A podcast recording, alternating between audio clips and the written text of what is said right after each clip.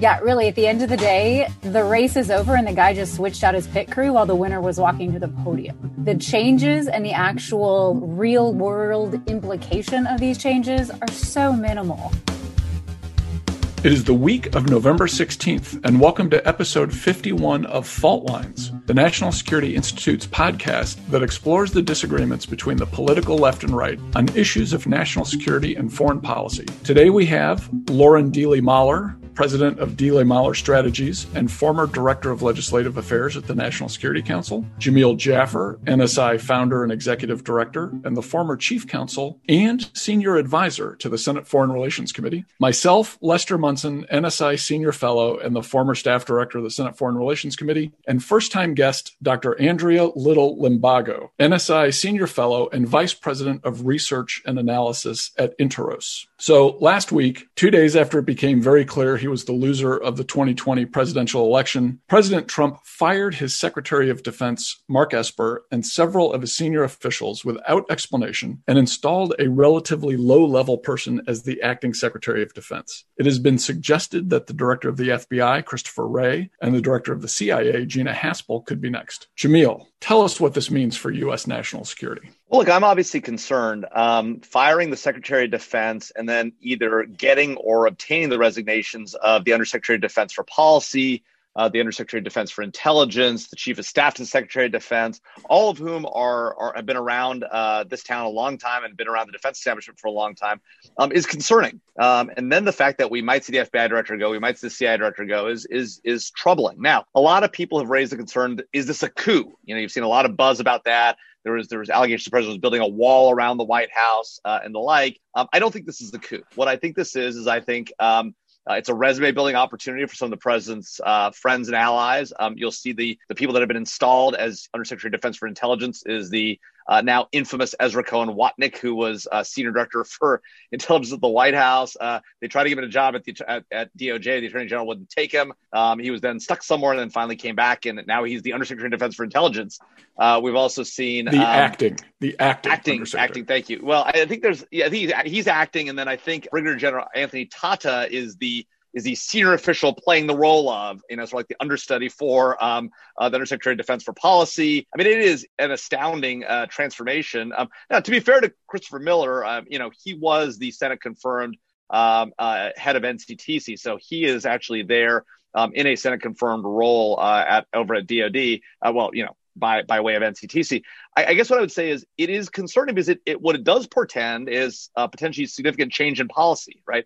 We may see the president try to on his way out the door. By the way, you mentioned that it became clear to, to everyone that the president was leaving. Well, it is not clear still to the president, as he made clear over the weekend repeatedly. It's also not clear to Rudy Giuliani, who apparently now has the con, shockingly, on the president's election litigation strategy. Um, multiple multiple law firms have withdrawn now, and so uh, you know, the president's legal strategy appears to be failing him. Um, but you know, look, I mean, it may pretend to change the strategy in Afghanistan. It may it may portend that uh, the complete plot the president has always wanted.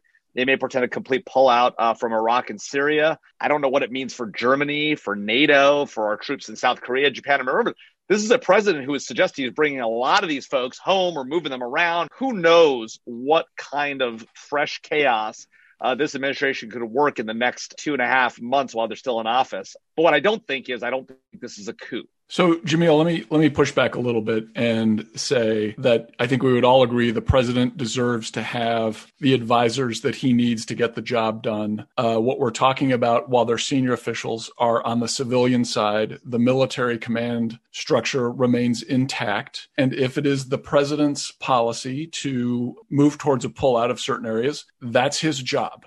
That's him doing his job. So, is there another side of this, which is perhaps the president now has the freedom to have the advisors at the Department of Defense he's always wanted? Is is there is there another side of it? Look, absolutely. The president has absolute authority to make these decisions that he did, and he has absolutely the right to have the advisors he wants. And if he wants to pull troops out of Afghanistan or Iraq or Syria or Germany or Japan or South Korea, he has that authority. But just because you have the authority to do something doesn't mean it's a good idea fire the Secretary of Defense with 70 X days left in your term is a stupid idea, right? It was a stupid idea for him to do it. It's a stupid idea to pull out of Afghanistan. It's a stupid idea to pull out of Iraq and Syria. It is catastrophic to pull out of Germany and Japan and, and South Korea, if that's even what the president's thinking about. It's catastrophic to pull out of NATO. So I think these are dumb ideas. Uh, but of course, the president wants to do it. Yes, he has the authority to do so. But let's also be honest. It's not that the president has the advisors he wants at DOD. The president has one advisor he cares about, and that's Donald J. Trump. There's no other advisor he cares about. There's no other advisor he really listens to. He calls a lot of them, but there's one he listens to, and that's himself. And so, and look, that's the president. That's the person that the, the people of the United States elected. He's in office till January 20th. He can do a lot of what he wants to do. And by the way, if he's going to get pushback, it's going to have to come from Congress. And you know who sounds who's really silent right now? It's Republicans on Capitol Hill. So if they want something done, they ought to step up and say so. Lauren, uh, you worked at the Department of Defense. What's what's your reaction to these firings? How will they impact the work of the department and our military around the world? Well, I think there was a lot of fire and angst and everything that Jamil just laid out about, you know, this isn't a coup, this isn't catastrophic, all these big scary words. And yeah, really, at the end of the day, the race is over and the guy just switched out his pit crew while the winner was walking to the podium. The changes and the actual real world implication of these changes are so minimal. I mean, you got a lot of folks that are padding a lot of resumes right now for the next 70 some odd days, and they are going to ride those titles as long as they can. We all know that. We've all worked with people who have ridden their titles in the past. And I think this is no different. I think that the Department of Defense, it takes a lot of heat sometimes for being a very big, very bureaucratic, very complex organization. And in times like this, that's what makes it so resilient it would take more than a couple of months to pull our troops out of Afghanistan anyway, wouldn't it? I think it would take a lot more than, you know, the equivalent of the next 70 some odd days. Again, going on Jamil's count there, calendars have no meaning to me anymore. I'm assuming that's about right, two months ish. But I think that to actually accomplish any significant changes at the Department of Defense takes a lot more infrastructure, a lot more buildup, and a lot more time than anything that exists there right now. They were already operating on a skeleton crew of civilian leadership. So you take the folks who are already there and already challenged, you switch them out for new names. Now you have new people who are additionally handicapped by not actually knowing you know, day one, you got to figure out how to get from your car to your desk. By the time you figure that out, you're halfway through your shortened little tenure. So I think that yes, the president can have whoever they want. Yes, they can enact the policy agenda driven by his or her leadership, but none of those things exist here. That wasn't necessarily happening to start with. You know, we're seeing stories about how the folks in these positions and in others throughout the national security apparatus were already trying to thwart some of the better ideas coming out of the White House. I don't think that all of a sudden now that changes. I don't think that we're going to suddenly see major shifts in policy across any of these areas. Um, no matter what anyone may write on a piece of paper and send around. There are a lot of people who are really good at slow rolling a lot of things through a lot of layers of that building, and I have to believe that's what's going to happen here. Jamil, did you want to respond? Well, look, I mean, I think um, I think Lauren is certainly right. People could try and slow roll it, but the president, if he decides to, can absolutely bring home the remaining 4,500 troops that are in Afghanistan by Christmas, which is what he says he wants to do. And Christopher Miller has told the troops it's time to come home. So if they want to take a bunch of C5As and a bunch of C130s and fly them over to Afghanistan and load them up with U.S. troops, yes, all the material won't come out, et cetera, et cetera.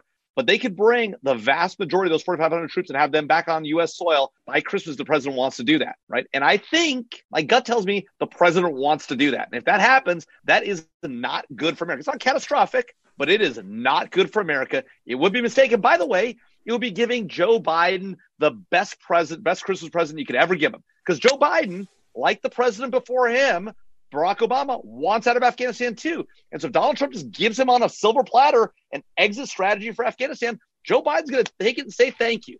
And that is a huge mistake for our country and plays right in the hands of all the people who want to end all the endless wars and everything will be fine. You know, the last time we pulled out of we pulled out of these regions rapidly, we saw the rise of ISIS. We saw Al Qaeda attacks on 9 11. I dare say that's what we're teeing up again. If President Trump does it, is a massive mistake. And if Joe Biden accepts it, it's a massive mistake. But I think that's what's going to happen. I think President Biden, President Trump is giving Joe Biden the best Christmas present ever, and I think Joe Biden's going to take it and love it, and we're going to pay the price. I think there's a big difference as we're talking about exit strategies between a smart, thoughtful exit strategy, which a lot of people on all sides of the aisle want to have happen in a smart, secure way, versus sending a bunch of planes over there, loading up a bunch of folks and bringing them back home by Christmas. I wouldn't say that's necessarily handing someone an exit strategy. I think that's handing someone a hot mess. And I think you're right. That may be what the intent is. That may be something that can happen by Christmas. But I think that across the board, in terms of the larger policy shifts on a lot of different issues, we're not going to see that happen. If we see anything move, it's going to be the love me, love me not, hate me, hate me not, leave troops, bring them home. I can't decide what I want guidance, if you want to call it that, that comes out from Miller. Um, and I think it's going to be interesting to see how that plays out. I don't think the president's paying attention to it. I think the people around the president might see an opportunity to do that, but I think they're, again, I, I have to hope that the folks who have been able to thwart that plan so far are able to still do it if Donald Trump does bring home 4,500 or roughly whatever it is American troops in Afghanistan, will Joe Biden put a single one of them back? Because if he doesn't, I think that's bad for American national security. Will he? And what do you think about that, Lauren? I think that's a great question. Um, I think that is a position I hope none of us are in. I mean, it's always a great question, Jamil, right? I think that the hypothetical situation where we could find ourselves in that position will be one that has to be tackled on day one it's something that you can't just slow roll your way into. And I think a huge impact into how that question gets answered will come in how we see this actual transition of power occur in the next few months. If you show up on day one and someone says, surprise, here's a present. I wrapped up a big, gigantic troop withdrawal for you a month ago. Good luck. Um, that's a very different situation than if the teams are starting to transition in the smart, responsible, traditional way that we always have. So right now, I think the the biggest challenge and obstacle to that is the president himself.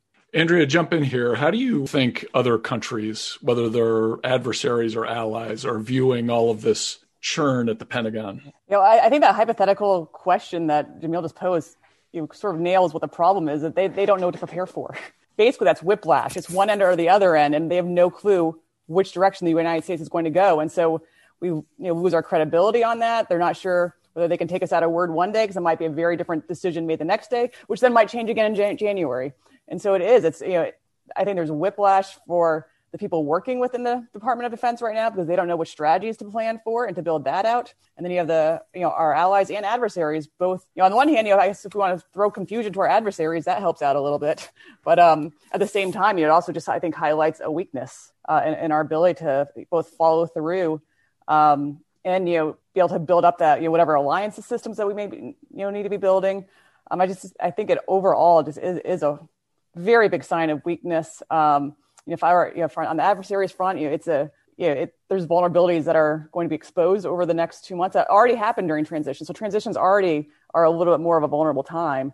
And I think this is just accentuating it. So it, it, it you know, really, I think, you know, Biden's going to have his work cut out for him to rebuild credibility, regardless. You know, whatever, whatever hot mess he gets handed uh, come January, whatever happens over the next two months, it is going to be tough. Uh, and you know, any kind of stability will be great to see if that happens. To jump on quickly, just briefly on Andrew's point too about this being such a whiplash moment, it is just the latest exactly. whiplash that our poor allies and adversaries around the world have been dealing with. So, in terms of just compounding what is already an unknown, uncertain state of affairs, this just adds to it. When you put the transition on top of it, it's it's that much more so. Let me play devil's advocate a little bit here and hypothesize that other countries aren't as worried about the various Twitter spasms from the president. They're not as worried about uh, him calling people names and kind of the, the stuff that we find a little abhorrent or or show, uh, displays of bad character. What other countries are interested in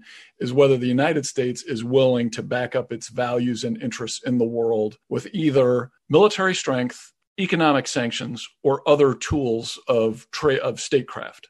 If we do in fact transition to a Biden administration and a drawdown in Afghanistan remains consistent through the end of Trump and the beginning of Biden. And instead of sending troops back into Afghanistan, we we keep a, a, residual force somewhere else in the region.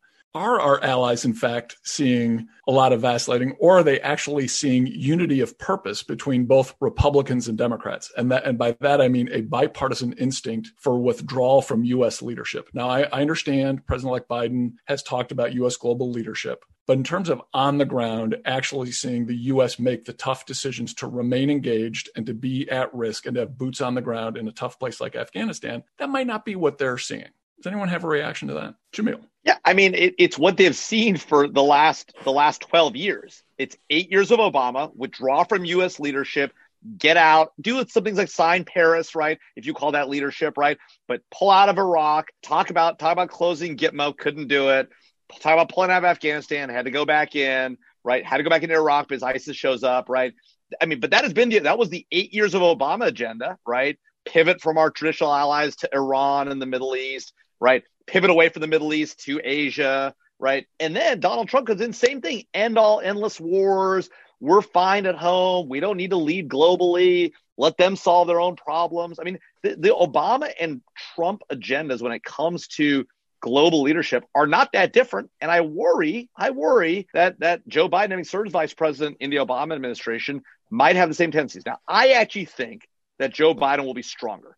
I think Joe Biden will bring in a tougher uh, defense team. I think he will bring in a tougher uh, leadership in his National Security Council. I think he will have more steel in his spine than Barack Obama or Donald Trump had, but we'll find out. I think that uh, there was an interesting comparison of apples to apples when perhaps uh, our fruit identification isn't as accurate as it ought to be. I don't think that you can equate the Obama and Trump approach to national security and foreign affairs. I don't think that you found our allies in this constant state of whiplash, as we've been talking about this constant state of unknown, of uncertainty, of where do we stand? Does he love me? Does he love me not? I don't know. It depends on the tweet of the day. And I think that there is a significant decrease in the last four years of how we have seen our allies position themselves in the world and step into what is an obvious leadership vacuum created by President Trump in the national security, foreign affairs space. And I think that our allies, as they look to see what's coming next, are hopeful, we're good reason that we are going to be back on level standing and they're going to be in a position where they can make decisions based on something that is predictable and from a place of strength and certainty rather than what we've seen for the last four years. And I think to say that the last four years were just a continuation of the previous eight is an incredible disservice to the strength of the security apparatus that existed before President Trump took office, and I think is probably a little bit of a uh, of a looking back and just not quite uh, understanding, still being a little, perhaps a little grumpy that it wasn't Republicans for those eight years too. I will tell you that Republicans, when they look at the Obama administration, see at the very beginning President Obama walking away from our allies in Eastern Europe in favor of cutting a deal with the Russians on strategic missile defense. And at the end of the Obama administration, abandoning our ally Israel in the UN Security Council by refusing to veto uh, a resolution criticizing Israel, and in between, flipping away from our traditional allies in the Middle East in favor of a nuclear deal with Iran. And I and I don't mean to bring all that up again for another five minutes. And I totally concede that stylistically the two administrations are completely different. I'd much rather listen to an Obama speech than a Trump speech. There's no doubt. But on the ground, the effect is the same. The US backing away from traditional allies, looking for arrangements that allow it to pull back so that there's some sort of balance left. Perhaps the Obama administration was slightly more artful about it, and the Trump administration was much more abrupt about it. But the net effect is the same, which is US pullback, not being willing to be involved, not trying to find solutions to problems, but instead trying to find ways to let someone else solve the problem. I think it's interesting that in all the examples that you just listed of what Republicans view as our allies, never once mentioned NATO. Never once well, mentioned same, any same. of our traditional NATO allies along I'll, the way. I'll, so I, it's, I it's interesting because it always comes back to those same Israel this, Iran that, Russia this, but there's not really never never an instinct to also look at that greater picture and how that was working. Slightly different angle not necessarily the, the boots on the ground but just at the higher level where the us absolutely was way more engaged was at the international governmental organizations. And you can question whether how useful those are right? But at the same time us pulling out of those guess who's going in and setting the standards? China is. And then you look at the look at the uh, the trade agreement that was just signed this weekend amongst china and a bunch of asian economies basically not going quite as far as a TPP, but trying to recreate something along those lines. We're not in that. And so we had a we had the opportunity and we had it going into the Trump administration to have the TPP and having trade agreements basically surrounding China, and that was just basically tossed away. And so I do think there was leadership uh, at a global level. It was different, and there definitely was. You know, I, I think there was you know, a little bit here and there we can talk about, but the world system is also changing quite a bit, and so the pivot to China does mean that you can't do everything at once. Um, but I think we I think we need to look a bit more. I do think you know I'd like to see what happens with the IGOs going forward, and I do think the U.S. leadership will be much more prominent there. And again, while a lot of that is just more informal, uh, those standards matter and the leadership matters, and I think that's why we saw a lot of the allies uh, cheering in the streets at the election. All right, excellent point. Let's shift to the second issue we want to cover. Jamil, we could talk about this for an hour and a half, and that that would be a podcast that, that, is too long. We no. could listen to Jamil no. talk about it for an hour and a half. Can I say one thing? Just one thing. I will grant Lauren that the Obama administration and the Trump administration were very different, and and like Les, I would much rather listen to an Obama speech than a Trump speech. What is not different between the two is they're both part of the larger give up caucus, right? Give in to our allies, give them what they want, make them, you know, with with Trump, he just he just lets it go. I don't want troops anywhere, bring them all home, right? With Obama, it was much nicer, it felt much better, made everybody feel good, but it was still give up. US out of the region, out of Afghanistan, out of Iraq. And with NATO, it was give them whatever they want. Don't spend your 2%. Don't do any of that stuff. Missile defense? No, you don't need it. Let the Russians come in. Gas pipeline? No, you don't need that. Just buy it from the Russians. Give up, give up, give up. Donald Trump or Barack Obama, exactly the same on that stuff. All right, let's flip to our second issue, which is election security. So, the Secretary of Homeland Security, Chad Wolf, has now publicly dismissed the possibility that there was extensive fraud in the election that President Trump lost. So, his job might be at risk along with Secretary Espers, former Secretary Espers. In fact, the Cybersecurity and Infrastructure Security Agency, CISA, the relevant unit at DHS, DHS appears to be in the midst of a kind of house cleaning. Bryan Ware, the assistant director of the cybersecurity division there, resigned last week. The director, Chris Krebs, could be next to go. Of course, the 2016 election four years ago had all kinds of issues regarding foreign interference and cybersecurity. Lauren, take us through what we know about foreign interference in this month's national election. So I think what we do know, uh, you gave a pretty good overview of it right there. I think that everyone's still sort of suffering this election inter foreign election interference hangover from 2016 and in some ways that's a good thing because it's driven us to develop and build and prepare like we hadn't done before and i think what we saw happen in these elections um, just now is that the great big boogeyman we were preparing for didn't materialize. I think that there are specific cases that we've heard about that came to light where foreign countries were accessing accessing information, but we didn't see them using it for the widespread, massive scale attacks on infrastructure like we expected. They've specifically said systems weren't messed with. Votes weren't changed. All these things that we thought could happen didn't happen. But I think the interesting thing that we did see this time is that the disinformation piece of the interference puzzle kicked up. And the ironic part is that it didn't necessarily kick up from a foreign sur- source like we anticipated. The biggest threat on the election disinformation front came from our domestic sources. It came from individuals, it came from the White House itself, it came from a lot of groups coming together and sharing all of these questions and drawing things in drawing concern into the equation that didn't necessarily warrant it and it didn't come from the foreign sources like we expected so i think the big question of what will foreign interference look like in 2020 was okay it was there but we mostly did this to ourselves this time. If the objective of foreign interference is to sow distrust and decrease confidence in the most foundational part of our democracy, our free and fair elections, then we did most of their work for them this time around. Before we get into whether there's a domestic issue, and I think that's a great question, uh, Andrea, uh, let's let's keep the focus on uh, possible foreign interference. Given that it appears there, there at least as of right now, uh, a few weeks after the election that was largely free of foreign interference. Should we, in fact, be thanking the Trump administration for taking such a tough line and setting up such a good defense of our electoral systems from this possibility? Um, so yes, it was. You know, one of the you know it was a good security uh, defensive mechanism for the machines, right? And so we keep in mind election security is you know, multifaceted. It is disinformation. It's the voting machines themselves. It's breaking into um, either the, the, campaigns. You got the the voter registries. All these different aspects to it. And so that the nice thing about that, it, it is so uh, you know federalized you know, or defederalized across and decentralized across the country that I, I think anyway we, I would focus on you know Krebs and the work that CISA and DHS have done. I think has been great.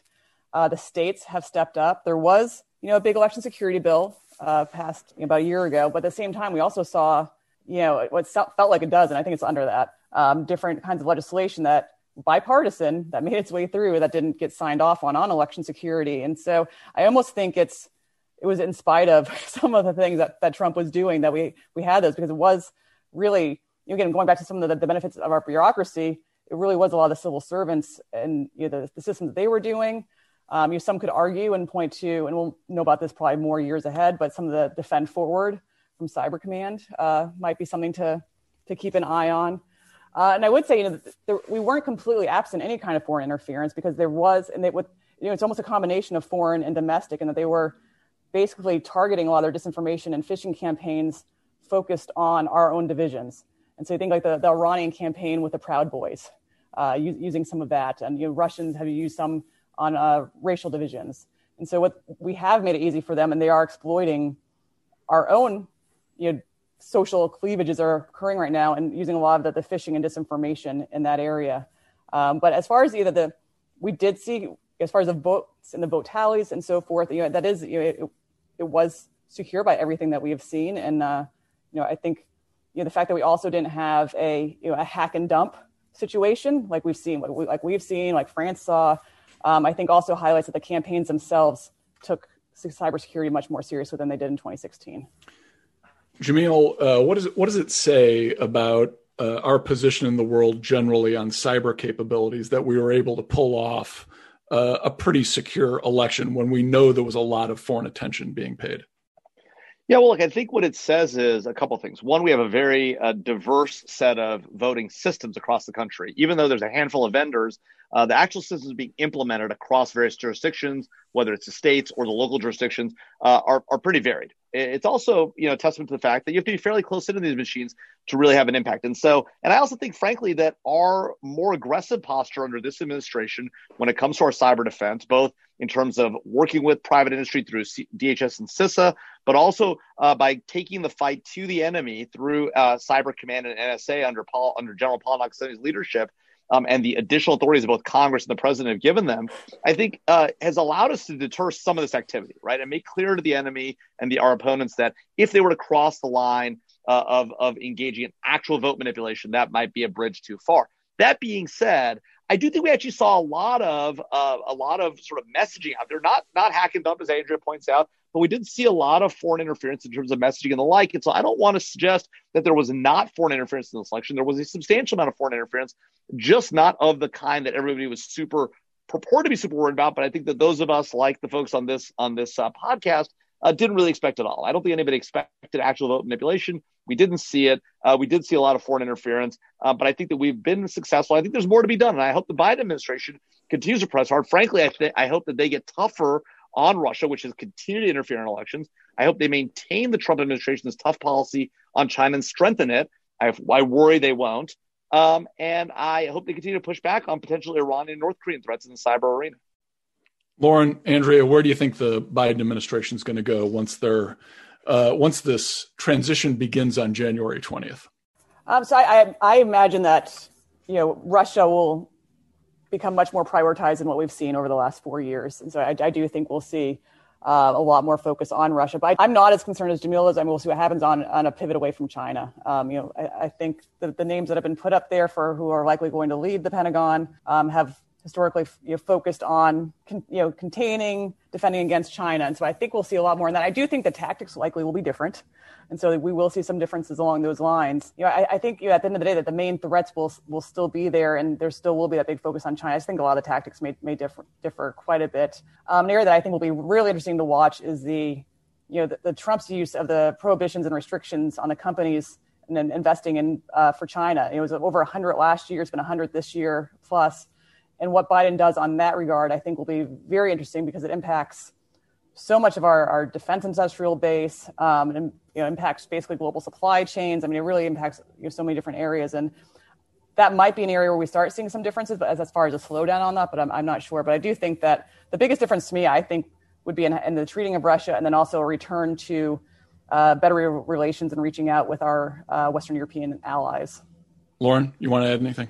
Not a lot. I think that nailed a lot of the things that I think we can likely expect to see in sort of broad stroke perspectives. I think that, you know, as we were pointing out, the things that made this election so secure, a lot of them had to do with new legislation, new laws, new authorities, that kind of thing that are going to exist after January. Those things are going to continue to be there. There's still going to be the authority. There's now the precedent for this public private partnership across the federal, state, and local levels, you know, vis a vis election security. There's infrastructure in place, there's people. When we talk about elections, it's not just the technical machines, as Andrea's referencing, it's also the people and the process and the policies and authorities that go and surround those technical machines, as in how they're used. And state by state, there has been such progress that's been made that I don't think we're going to see no one's going to come in and say, good job, guys, stop doing all that great secure stuff. We really want to make sure that this is a total crapshoot next time. So I don't think that that's a concern. Um, I think that in the cybersecurity realm more generally, we're going to continue to see this um, really advanced, really aggressive uh, action to continue to proactively secure systems beyond just our elections. Um, I think that's an area that's going to continue to grow and advance.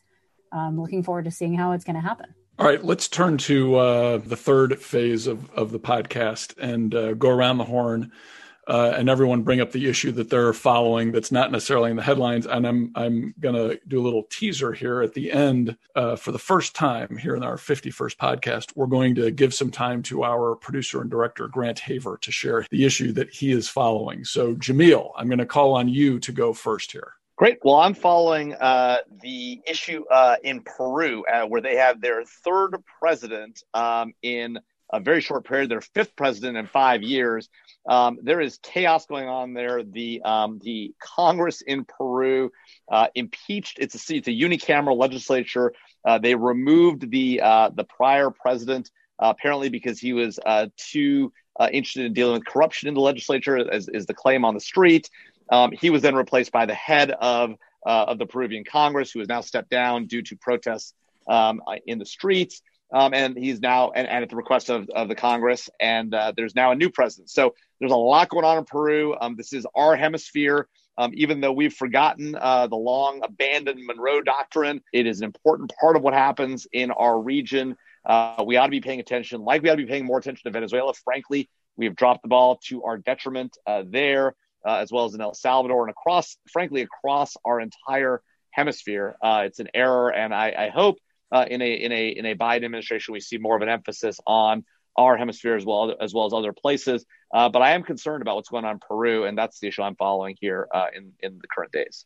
Lauren, a little bit in the headlines, out of headlines, depending on which ones you're reading, and we touched on it a little bit earlier. But I'm very interested in seeing how the Afghanistan drawdown drama plays out between now and the end of the year. Uh, we've got the president throwing around fantastic soundbite lines in an election year about bringing everyone home in time for Christmas. And then you're hearing all these stories about national security and um, the intelligence community leadership behind the scenes pushing back, trying to prevent that from happening, playing a shell game, moving troops around, trying to to keep that from actually taking place. And now with such significant leadership changes at the top levels at the Department of Defense and potentially at other places coming up, um, I think that there's a lot of potential for things to move on that front, like we were saying between now and the end of the year, much to the the detriment of our overall security posture in the world. So interested to see how that plays out and you know, would would absolutely love to be a fly on the wall in a whole bunch of rooms right now uh, over in the E-ring. So that's what I'm keeping an eye on. Andrea. Yeah, so I've been watching with the, the Azerbaijan and Armenian ceasefire, and it's 44 day conflict. But what I'm curious about, mostly for the broader global um, implications, were the use of drones during the, the, warfare, and so that that's been not discussed quite a, quite that much. But you know, Azerbaijan using the, the drones really for targeting the whole range of Armenian defense systems and taking them out. And really, what I think we're seeing, you know, is sort of in, in real time is, is a switch into what we always thought about, or people still think about as science fiction, futuristic warfare, and how that is here now. And part of what makes it you know, you know, potentially an inflection point also is just you know the asymmetric nature of warfare is so much shifting. And we, when we say that, we often think about cyber and cyber you know, weapons and so forth. But there are all these other areas. Like drones are, are you know, relatively inexpensive, and so you have smaller powers now capable of taking out big weapon systems without having to spend a ton of money. And you know, as we get into an area where you know the international system is becoming more unstable, we're not you know perhaps it's a unipolar moment ending, and we're seeing you know shifting polarity going on that is when you start seeing more of these smaller power conflicts starting to pop up. And you know, looking at the use of drones going forward and just the use of technology. I mean, we're seeing with you know, now with that ceasefire there, we now have Ethiopia popping up with you know starting to be more and more uh, conflict and leveraging internet blackouts to completely shut down communications. And so th- this interplay of technology with, with warfare and really the moving from you know Cold War style thinking about uh, warfare into the, the, future. I think we have to you know that future is is going on right now. Um, so I'm keeping an eye on that and seeing you know what lessons other countries may learn from what just happened uh, with Armenia and Azerbaijan. The issue I'm tracking, and I believe I've brought this up previously, is Mozambique, where there's there's a lot of violence in northern Mozambique in the Cabo Delgado province. Uh, the perpetrators have been linked to the Islamic State. There are reports of massive beheadings in northern Mozambique uh, 50 people, 20 people, um, some abductions, the kind of terrorist activities we're seeing in the Sahel, in Nigeria, in other areas. So, so one of the things I'll be tracking, think about the larger implications of this, is how the, the incoming Biden administration treats Africa uh, is it an afterthought or is it seen as a place where we have these larger uh, issues and interests at stake? Are we going to be looking for the influence of of terrorist groups like ISIS or Al Qaeda, and also foreign adversaries like China and Russia? So that's what I'm tracking. All right, and now the the podcast debut of Grant Haver. Grant, what are you tracking? Les, thanks for uh, letting me join you guys. Very excited to um, play more of a part in Fault Lines in the future.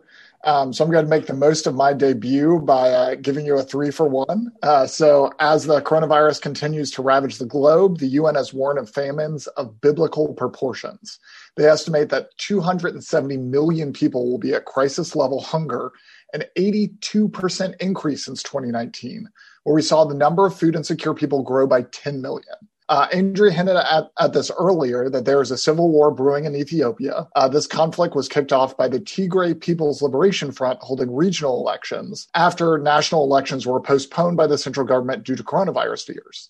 At this point, 20,000 refugees have fled to Sudan, hundreds have died, and the conflict is spilling into Eritrea, which could jeopardize the recent peace and nation uh, economic connections between the two countries. Um, in Myanmar, Aung San Suu Kyi's party just won an election, allowing it to form the next government. However, the country has not seen the diplomatic or the democratic blossoming that the world had hoped for. Last year, Ms. Aung San Suu Kyi traveled to the ICJ in The Hague to defend the military, who still largely controls the government, against claims that it had committed genocide against the Rohingya Muslims. She said that the, uh, at the court, that it cannot be ruled out that disproportionate force had been used against the Rohingya, inferring genocidal intent presented an incomplete and misleading fractal picture. Her Facebook page once carried the post fake rape, abruptly discounting the systemic and well documented sexual violence committed against the Rohingya. What do these things have in common? The Nobel Peace Prize. The UN World Food Program won in 2020, Ethiopian Prime Minister Abiy Ahmed won in 2019, and Aung San Suu Kyi won back in 1991. Maybe the Swedes don't know anything about peace, or maybe the world's problems are tougher than any one person can solve.